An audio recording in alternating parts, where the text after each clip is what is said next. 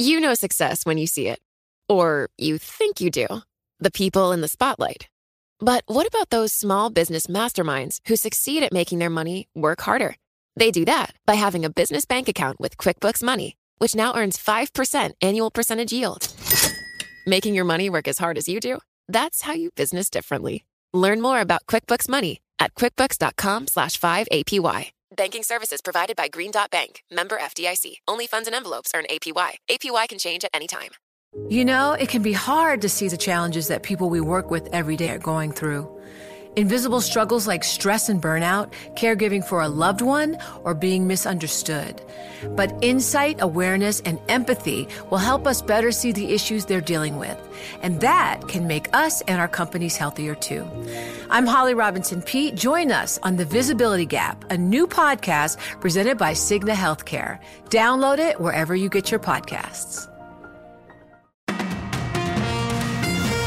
Good morning. I'm Nathan Hager. And I'm Karen Moscow. Here are the stories we're following today. We begin with the guilty verdict for Sam Bankman Fried. It took a jury less than five hours to convict the FTX co founder of seven counts of fraud and conspiracy. Bloomberg's June Grosso begins our team coverage. It's not a surprise because the evidence against him was overwhelming. And I think what did it is Sam Bankman Fried took the stand in his own defense. And when a defendant takes the stand that way, the whole thing in the jury's mind becomes a credibility game. How credible do they find him? Bloomberg's June Grosso says Sam Bankman Fried faces as much as 20 years in prison on each of the most serious charges. He'll be sentenced in March. Well, Nathan Bloomberg legal reporter Ava Benny Morrison was in the courtroom during the verdict, and she continues our team coverage he was pretty emotionless. Uh, he was asked to stand up um, by the judge when the jury um, delivered its verdict. Uh, he faced the, the, the jury box. Um, he held his hands in front of him, um, and it looked like he was staring down at the floor um, as the jury, as the foreperson for the jury um, confirmed guilty to each of the seven charges. He then sat back down uh, when the jury walked out of the room. He was whispering with his lawyers. he was nodding a lot. Um, while he wasn't very emotional, his parents were. Uh, they were holding each other. Um, his dad um, doubled over at one point.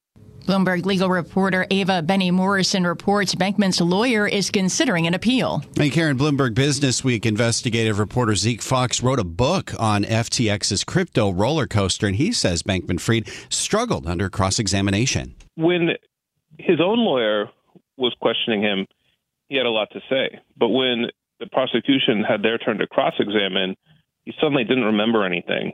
And in one moment that was dramatic, I mean, especially for me, the prosecutor asked her, she asked him about the statement, there was more leeway.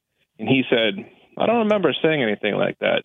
She whipped out a copy of my book, Number Go Up, and walked it over to him like a hard copy and was like, turn to page 224.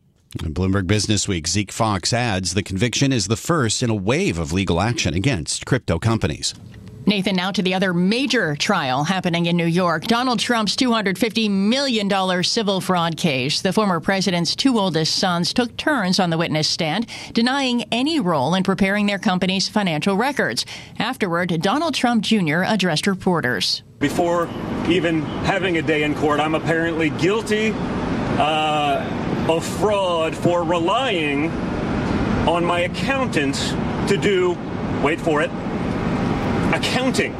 Donald Trump Jr.'s brother Eric is set to continue testifying today. Their sister Ivanka will take the stand next week. She lost an appeal to delay her testimony. Well, Karen, we now turn to the war in the Middle East. Secretary of State Antony Blinken is back in Tel Aviv. We're determined that this conflict not spread, and we'll be talking to both uh, the Israeli government and partners in the region uh, about what all of us are doing to prevent that from happening. And Secretary of State Blinken's arrival comes as ground operations continue in Gaza. The Hamas run health ministry says more than 9,000 Palestinians have died in the fighting. Israel says 17 of its soldiers have been killed.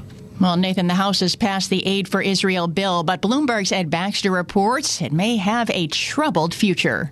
This is a victory for House Speaker Mike Johnson, but it looks as if it is dead to become law. Senate Majority Leader Chuck Schumer has been saying taking funding from IRS enforcement is a bad idea.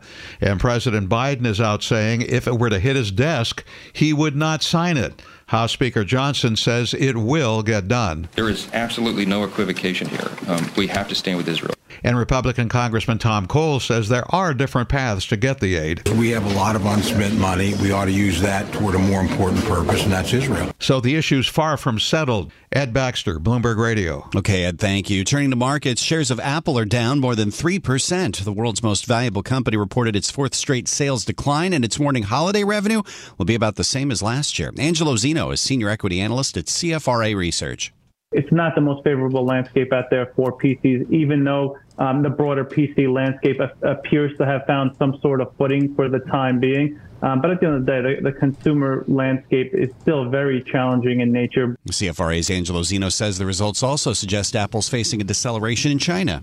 Well, Nathan, other stocks on the move this morning. Shares of DraftKings up 7%. The sports betting operator reported sales and player numbers that beat analysts' expectations. Block shares surging more than 18%. The payments giant run by Jack Dorsey again boosting its profit forecast for the year. And shares of Booking dropping as much as 7% in light trading. The company, formerly known as Priceline, says travel demand had been diminished by the Israel Hamas war. And on the economic front, Karen, a busy week concludes with the October jobs report. A preview of that now from Bloomberg's Michael McKee. Fed Chair Jay Powell says a tight labor market could lead to another rate move, which means markets will parse the October jobs report trying to determine what it signals.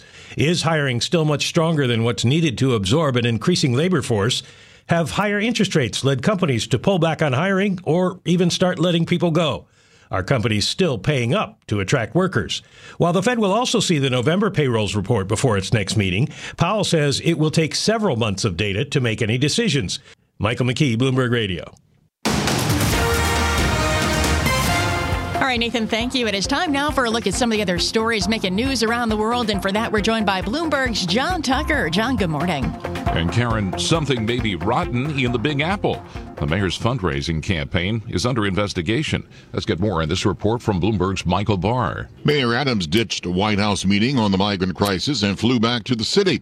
The mayor explaining his abrupt return. Well, you probably heard the reports uh, involving uh, one of my campaign staffers. The staffer is lead fundraiser 25 year old Brianna Suggs, whose Brooklyn home was raided by the FBI along with the officers of a New York construction firm called KSK.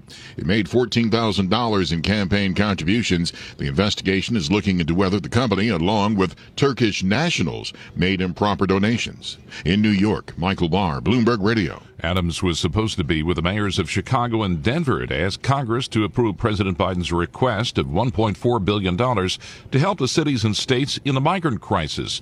Denver Mayor Mike Johnston. We're both grateful for what, we, what they've done. It's critical for us that this package passes over the next several weeks to get funding to cities. Otherwise, we'll have catastrophic impacts. The Democratic mayor is trying to put pressure on the Biden administration to address the humanitarian crisis caused by record crossings at the southern border. The Senate had voted 95 to 1 to confirm Admiral Linda Franchetti to be the next chief of naval operations, making her the first woman to be a U.S. military service chief. Senate Majority Leader Chuck Schumer and Admiral Franchetti is an exceptional leader with a distinguished career serving our nation.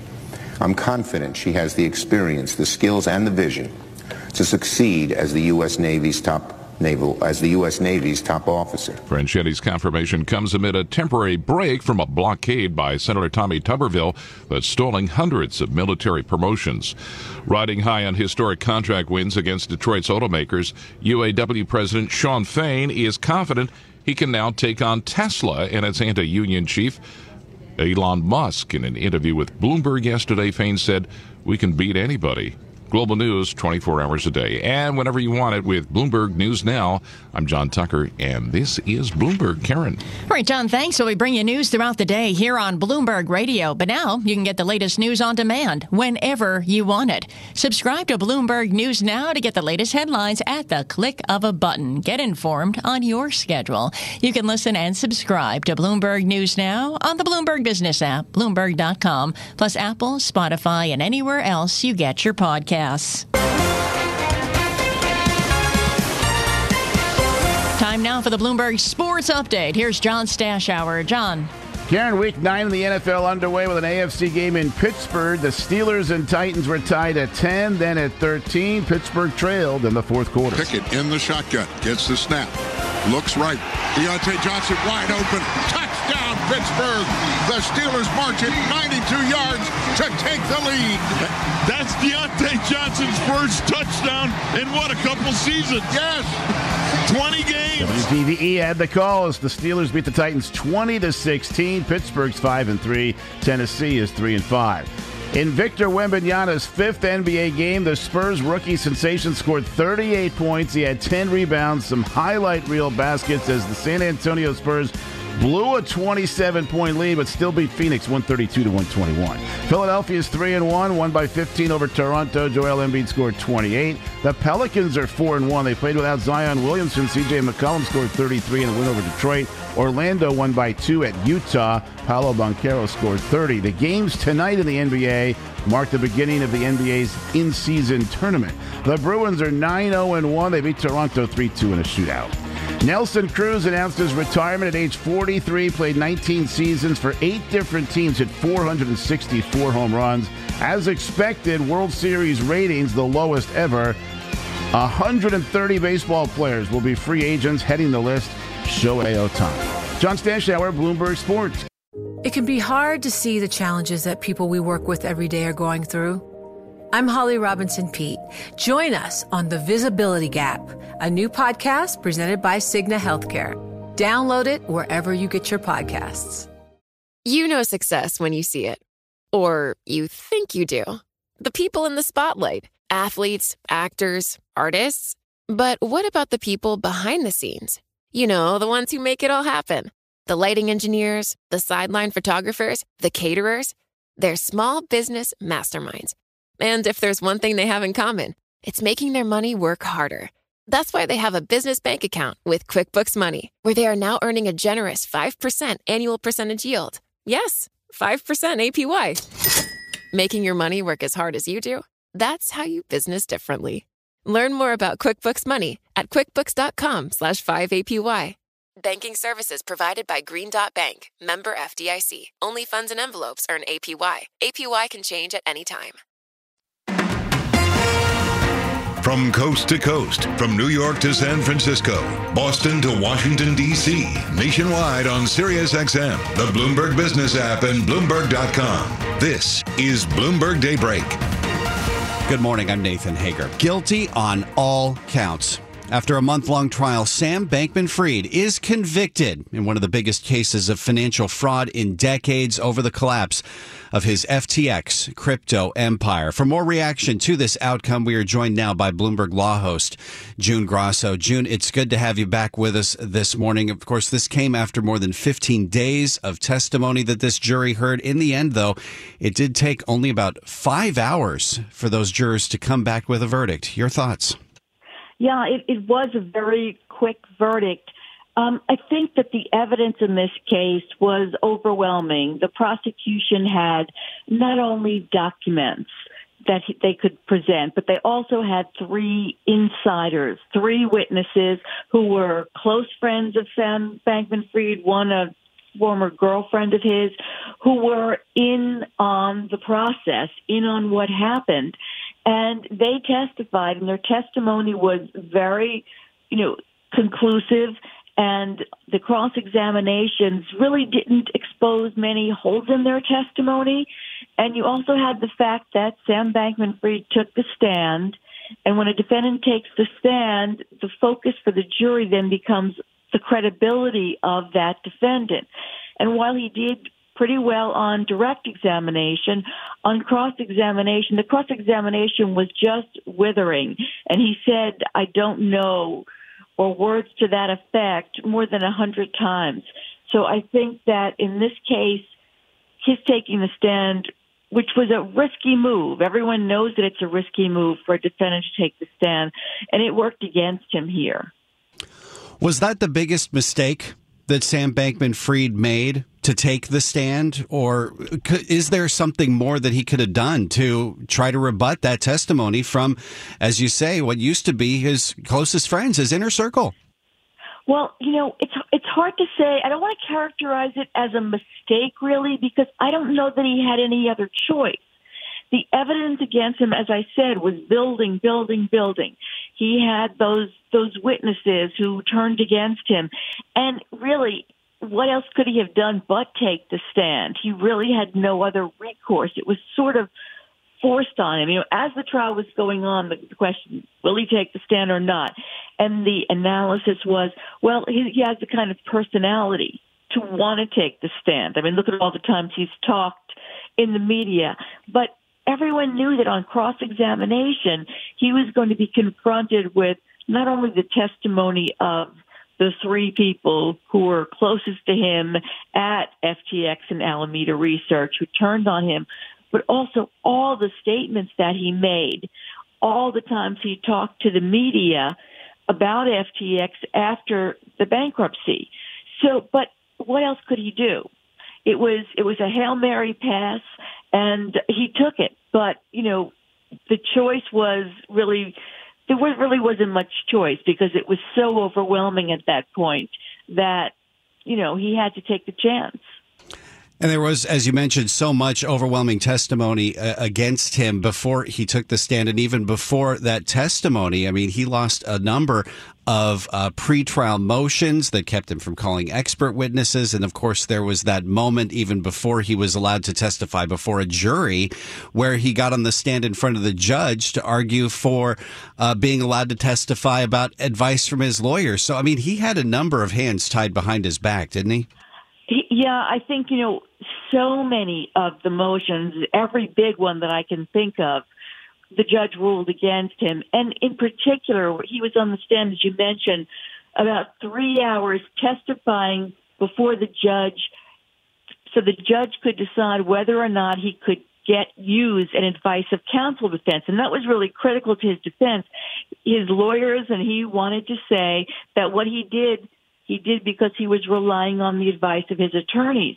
And the judge said that he could not do that. I mean, the judge even ruled before trial that they couldn't use that, uh, they couldn't talk about that in their opening statements to the jury. And then, then he had those three hours on the stands where the judge decided that he couldn't use that and he couldn't talk about that in front of the jury. And that was really a hit on his defense.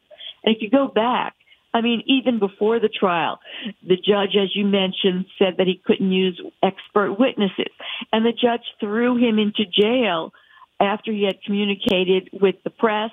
And that was really a surprise, too, because he had a huge bail package.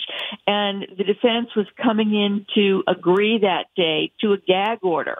Instead, the judge decided that he was going to throw him into jail weeks before the trial. And that really puts a strain on the defense in more ways than one.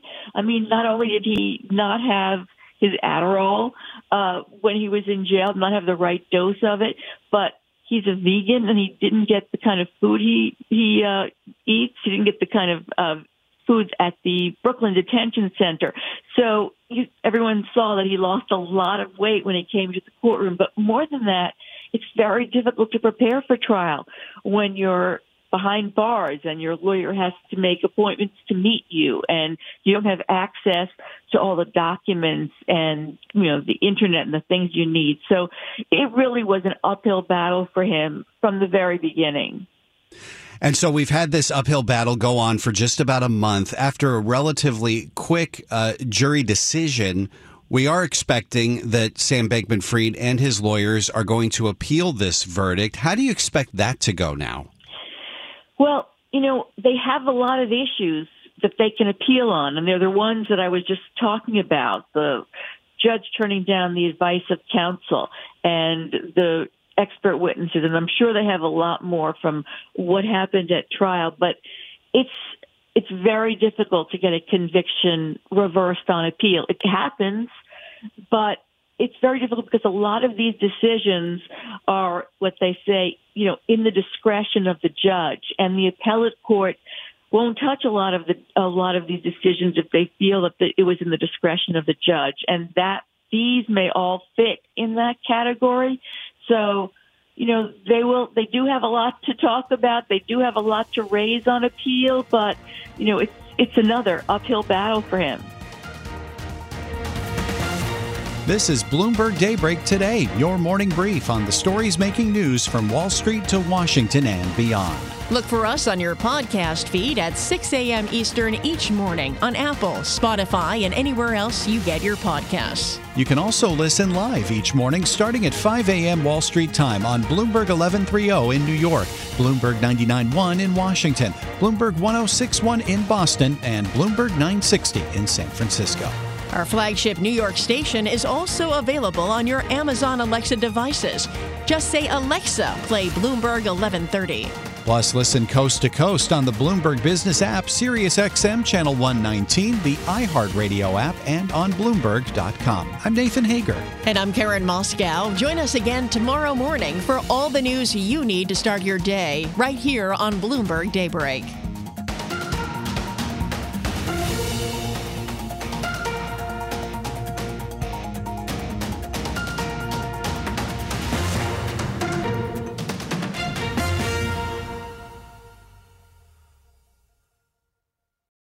Can be hard to see the challenges that people we work with every day are going through. I'm Holly Robinson Peete. Join us on The Visibility Gap, a new podcast presented by Cigna Healthcare. Download it wherever you get your podcasts. What could you do if your data was working for you and not against you? With Bloomberg delivering enterprise data directly to your systems, you get easy access to the details you want, optimized for higher level analysis, and financial data experts committed to helping you maximize your every move. Our data is made for more, so you can show the world what you're made of. Visit Bloomberg.com slash enterprise data to learn more.